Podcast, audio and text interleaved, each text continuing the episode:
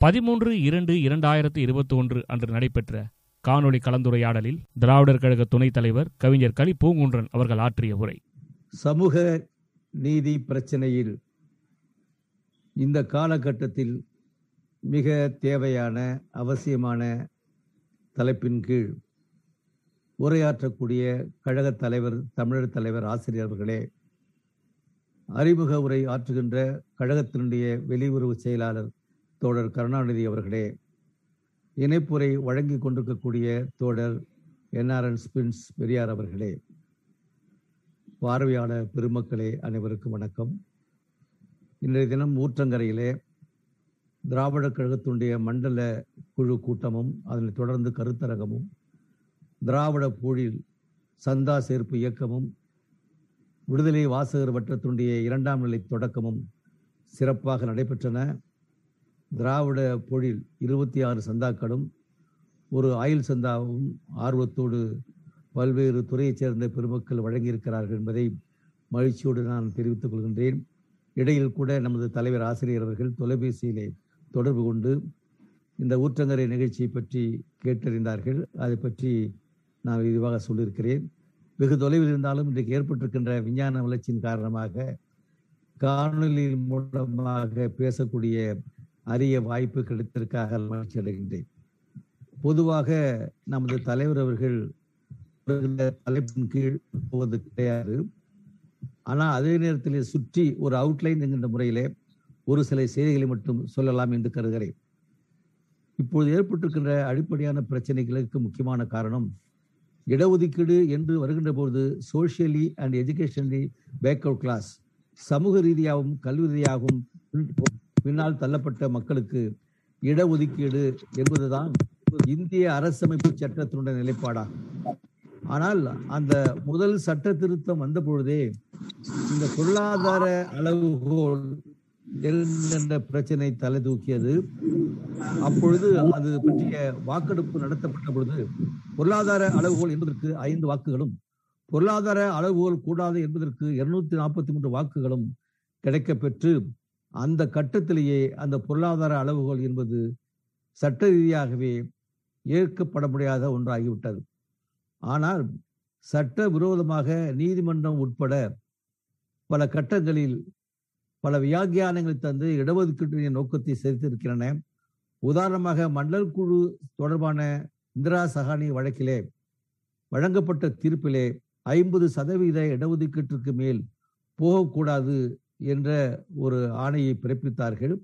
அதிலிருந்து இந்த இடஒதுக்கீடுக்கு ஒரு நெருக்கடியை அவர் உண்டாக்கியிருக்கிறார்கள். இப்பொழுது கடைசியாக மத்தியில் இருக்கக்கூடிய பாரதிய ஜனதா கட்சி ஆட்சி பொருளாதாரத்திலே நலிவடைந்தவர்களுக்கு பத்து சதவீத இடஒதுக்கீடு என்பது வரை அந்த பொருளாதார அளவை எந்த நோ காரணத்திலாவது திணித்து விட வேண்டும் சந்தர்ப்பத்திலாவது நுழைத்து விட வேண்டும் என்பதிலே உறுதியாக இருக்கிறார்கள் இந்த நேரத்திலே பத்தொன்பது ஏழு ரெண்டாயிரத்தி பதினாறு அன்று நம்முடைய தலைவர் ஆசிரியர் அவர்கள் இந்த கிரிமிலேயரை பற்றி ஒரு தெளிவான ஒரு அறிக்கையினை வெளியிட்டார்கள். அதை மட்டும் இந்த நேரத்தில் எடுத்து சொல்வது ஆசிரியருடைய உரைக்கு ஒரு பொருத்தமாக முன்னோட்டமாக இருக்கும் என்ற நிலையிலே அதை பற்றி மட்டும் நான் தெரிவிக்கலாம் என்று கருதுகிறேன்.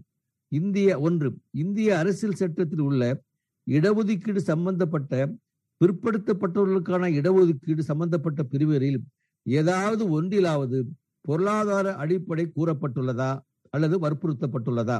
இரண்டு மண்டல் கமிஷன் என்ற இரண்டாவது பிற்படுத்தப்பட்டோர் நல கமிஷனின் பரிந்துரைகளில் ஏதாவது ஒன்றிலாவது கிரிமிலேயர் என்ற சொற்றொடரோ கருத்துரையோ பரிந்துரையோ உள்ளதா? மூன்று சமூக நீதி காவலர் வி. பி. சிங் தலைமையிலான அரசு தனது அரசு சார்பில் செயல்படுத்திய ஆணை ஆணையிலாவது இந்த கிரிமிலேயர் மூலம் வடிகட்டில் நடத்தப்பட்ட பிறகே நியமனம் என்று கூறப்பட்டதா? நான்கு. அரசியல் சட்டத்தின் முதலாவது சட்ட திருத்தத்தில் ஆயிரத்தி தொள்ளாயிரத்தி ஐம்பத்தி ஒன்றில் ஃபர்ஸ்ட் அமெண்ட்மெண்ட் பிரதமர் நேரு சட்ட அமைச்சர் அம்பேத்கர் போன்றவர்களால் முன்மொழிந்து நிறைவேற்றப்பட்டதில் சோசியலி அண்ட் எஜுகேஷனலி என்ற சொற்றொடர் மட்டுமே பிற்படுத்தப்பட்டவர்களை அடையாளப்படுத்த பயன்படுத்தப்பட்டன. எக்கனாமிக்கலி என்ற நீண்ட வாதத்திற்கு பின் அது சேர்க்க மறுக்கப்பட்டது என்பதும் உண்மை அல்லவா? ஐந்து. கிரிமிலேயர் என்ற மறைமுக பொருளாதார அளவுகோல் ஏன் பிற்படுத்தப்பட்டவர்களுக்கு மட்டும் அடிப்படையாக இருக்க வேண்டும்? மேல் அடுக்கான திறந்த பொது போட்டி தொகுதிக்கும் கிரிமிலேயர் கிடையாது. அடியில் உள்ள எஸ்சி எஸ்டி என்ற தாழ்த்தப்பட்ட மலைவாழ் மக்களுக்கான தொகுதியிலும் கிரிமிலேயர் கிடையாது. இப்படி நாம் கேட்பதால் அவர்களுக்கு வைக்க வேண்டும் என்பது நம்முடைய வாதம் அல்ல ஆறு பிற்படுத்தப்பட்டோரில் உள்ள மண்டல் பரிந்துரையின்படி ஐம்பத்தி ரெண்டு விழுக்காட்டில் பரிந்துரைக்கப்பட்ட ஒதுக்கீடு இருபத்தேழு சதவீதம் தானே? அதாவது பாதி அளவுதான். இதிலும் கிரிமிலேயர் என்ற வடிகட்டலுக்கு ஏது நியாயம்? இந்த சமூக நிதிக்கு விரோத இது சமூக நிதிக்கு விரோதம் அல்லவா? இருபத்தி ஏழு சதவீதத்திலும் இதுவரை பனிரெண்டு சதவீதத்திற்கு மேல் அவர்களுக்கு அளிக்கப்படவில்லை என்பது கவனிக்கத்தக்கது.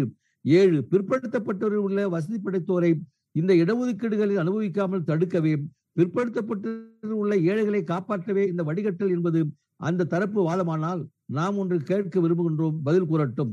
எந்த பிற்படுத்தப்பட்ட ஜாதியினர் பாதிக்கப்பட்டு ஆட்சியாளரிடமோ நீதிமன்றத்திடமோ முறையிட்டு அதன் பின் ஆட்சியாளரோ நீதிமன்றங்களோ ஆணையிட்டு புள்ளி விவரப்படி மேல்தட்டு வர்க்கத்தினரே அத்தனை இடங்களையும் கபரிகளும் செய்துவிட்டனர் என்று கண்டறியப்பட்டதனால் அப்படி கிரிமிலேயர் அளவுகள் புகுத்தப்பட்டதா? இல்லையே. எட்டு. விருந்தில் முதல் பந்தியை பரிமாற பரிமாறப்படவில்லை. இருபத்தி ஏழு சதவீதம் அமுலாகாத நிலையில் அது சாப்பிட்டு போய்விட்டார்கள் என்ற குற்றச்சாட்டு உண்மையாகுமா? அடாவடித்தனம் தவிர வேறு என்ன?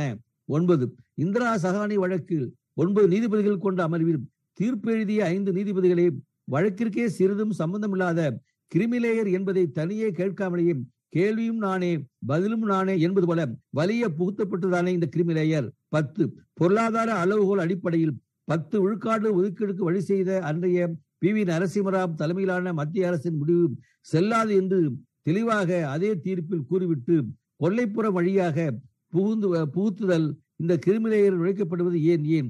இப்பிரச்சனையை உடனடியாக தீர்க்க வேண்டும் என்று தேசிய பிற்படுத்தப்பட்டோர் கமிஷன் அரசுக்கு கடிதம் எழுதியுள்ளது வற்புறுத்தியுள்ளது மிகவும் வரவேற்கத்தக்கது. இந்த ஆணையத்திற்கு சட்ட ரீதியான அந்தஸ்து இதுவரை கொடுக்கப்படாது இப்போது கொடுக்கப்பட்டு விட்டது ஆண்டுக்கு ஆண்டு வருமானம் கூடுவதும் குறைவதும் உண்டு.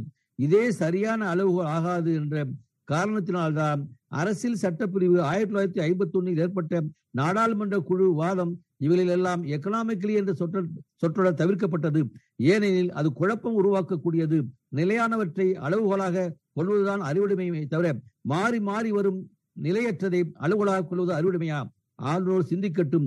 கிரிமிலேயர் முறை அதுவும் பிற்படுத்தப்பட்டவர்களுக்கு மட்டுமே என்ற ஓரவஞ்சனை ஓடியட்டும் என்று கழக தலைவர் அவர்கள் பத்தொன்பது ஏழு இரண்டாயிரத்தி ஆறிலே வெளியிட்ட அறிக்கைக்கு இதுவரை நியாயமான பதில் சமாதானம் கூறப்பட்டதா என்றால் இல்லை. இன்றைக்கு ஏற்பட்டிருக்கின்ற இடஒதுக்கீடுக்கெல்லாம் குழப்பத்திற்கெல்லாம் காரணம் இந்த பொருளாதார அளவுதான் தான் எடுத்துக்காட்டாக மத்திய அரசாங்கம் பொருளாதாரத்திலே நலிவடைந்த உயர் ஜாதியினருக்கு பத்து சதவீதம் இடஒதுக்கீடு என்று ஒன்றை அறிவித்தார்கள்.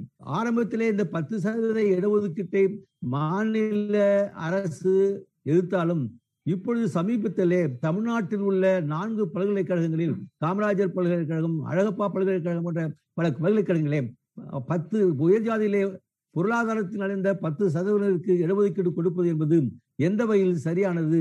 மத்திய அரசாங்கத்தினுடைய அந்த ஆளுகைக்கு கட்டுப்பட்டு அவர் அடங்கி ஒடுங்கி இருக்கிறார்களா என்ற கேள்விக்குறி எழுப்புகிறது. உதாரணமாக அண்மையில் நடைபெற்ற ஸ்டேட் பேங்க் கிளர்க் தேர்விலே இந்த பத்து சதவீத இடஒதுக்கீடு உயர்ஜாதியிலே பொருளாதாரத்தில் நலிந்தவர்களுக்கு அளிப்பட்ட அளிக்கப்பட்ட காரணத்தினாலே ஏற்பட்ட ஒரு புள்ளிவரத்தை மட்டும் சொல்ல விரும்புகின்றேன்.